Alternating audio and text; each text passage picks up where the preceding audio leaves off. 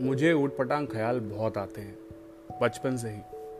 अच्छा हुआ मैंने ये कॉपियाँ भरना शुरू कर दी। मिसेस वर्मा ने कभी पूछा क्यों नहीं कि मैं अपने दिन का हाल लिख रही हूँ या नहीं? भूल गई होगी। किसी दिन उसे बताऊँगी। सुनेगी तो हैरान होगी। उसने तो ऐसे ही कह दिया होगा। उसने शायद ही सोचा हो कि मैं उसकी खींची हुई लीक पर चलना शुरू कर दूँगी। उसे बताऊँगी तो वो शायद उन्हें पढ़ना चाहे।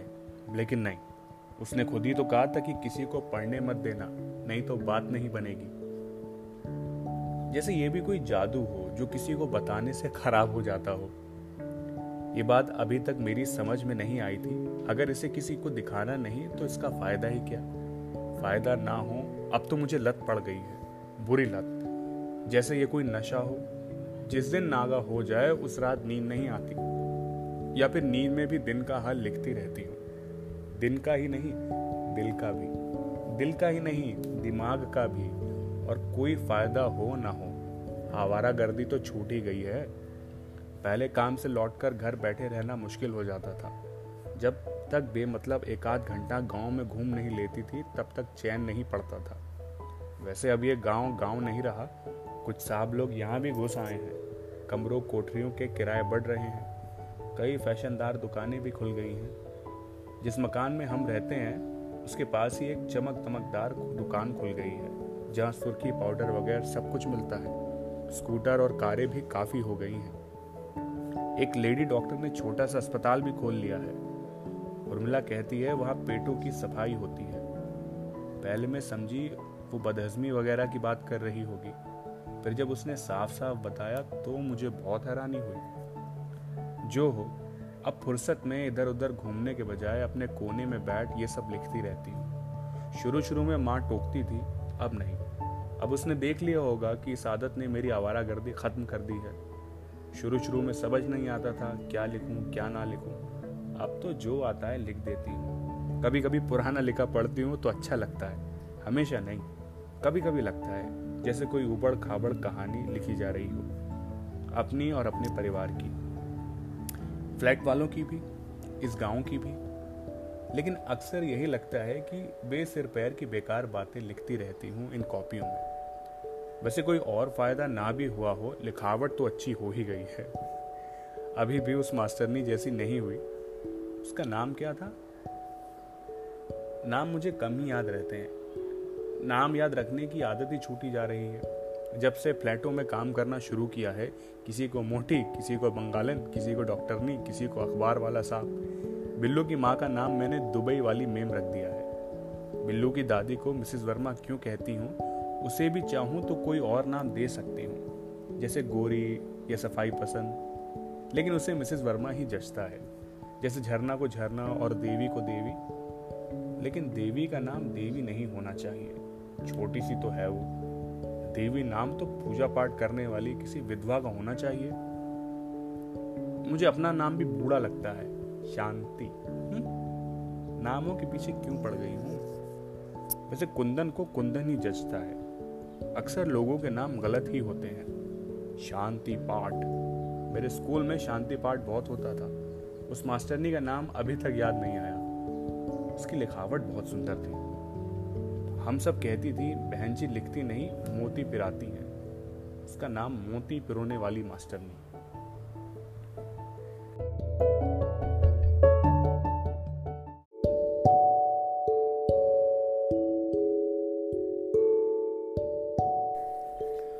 आज दुबई वाली मैम बोली, तू मेरे साथ दुबई चलेगी?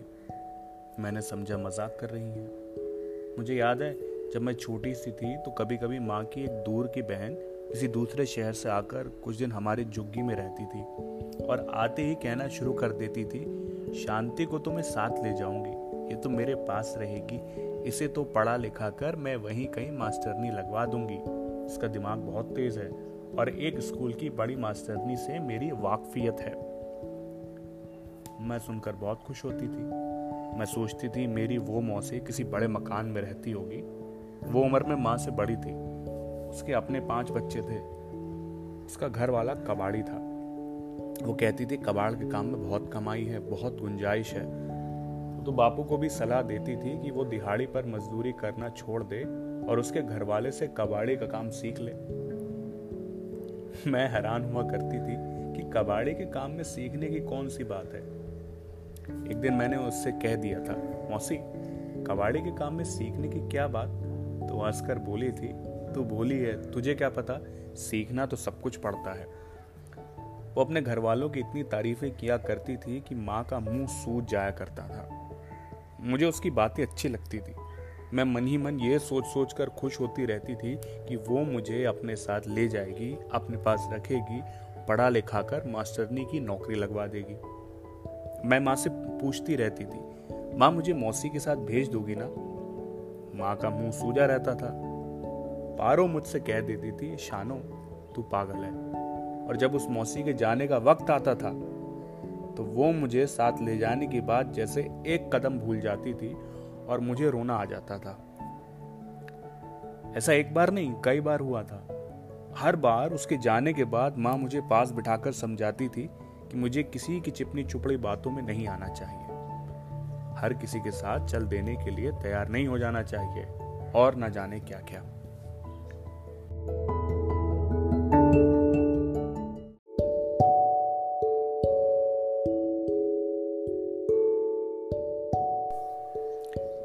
दुबई वाली मेम ने दोबारा कहा, मैं तेरी माँ से बात करूँगी, तू भी करना।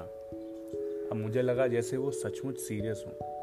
फिर भी मैं अपनी उस मौसी को ही याद करती रही। मेरे मुँह से कुछ नहीं निकला। तब दुबई वाली मेम को कुछ बुरा लगा।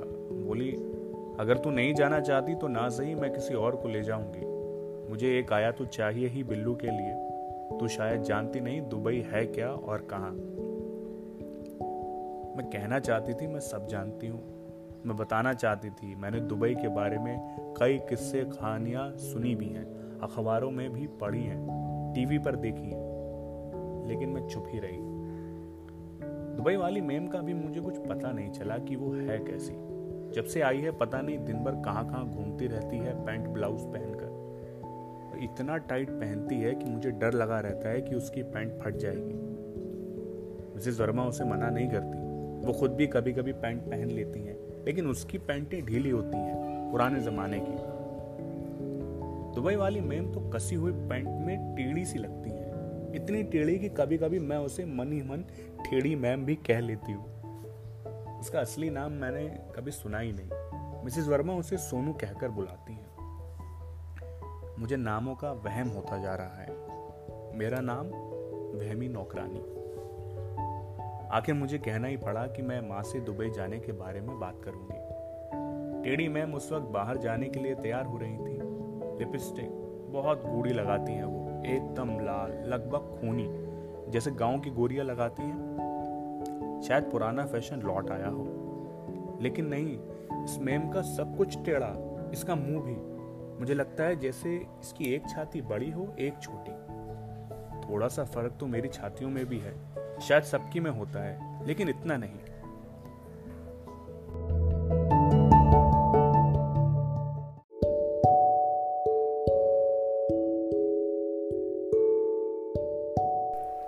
वैसे बुरी नहीं। देखने में भी, वैसे भी, ज़्यादा टोकती टाकती नहीं। मेरे काम से खुश नज़र आती है। ना होती तो दुबई चलने के लिए ना कहती। उसे सफ़ाई का वहम भी नज़र नहीं आता। उसका कमरा हमेशा उखड़ा उखड़ा रहता है। गंदी कच्छियों के गुच्छे इधर उधर पड़े रहते हैं। वैसे उसकी कच्छियाँ हैं बहुत बढ़िया, रंगीन और झालरदार। लेकिन मुझे तो काली और सफ़ेद ही अच्छी लगती हैं। अंगिया भी इसके पास ढेरों हैं, लिपस्टिकें भी। एक उड़ा लूँ तो उसे पता तक ना चले, लेकिन उड़ाने का मन ही नहीं होता।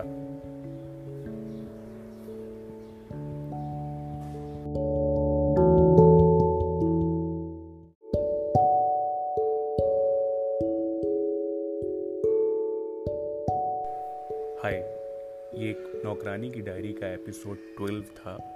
आई एम श्योर आपको पसंद आया होगा। प्लीज़ आप शेयर करें, सुने, फॉलो करें। और अगर कुछ भी फीडबैक आप देना चाहते हैं तो मुझे मेरे Insta handle chat Ishaan ninety two पर कॉन्टैक्ट कर सकते हैं। Thank you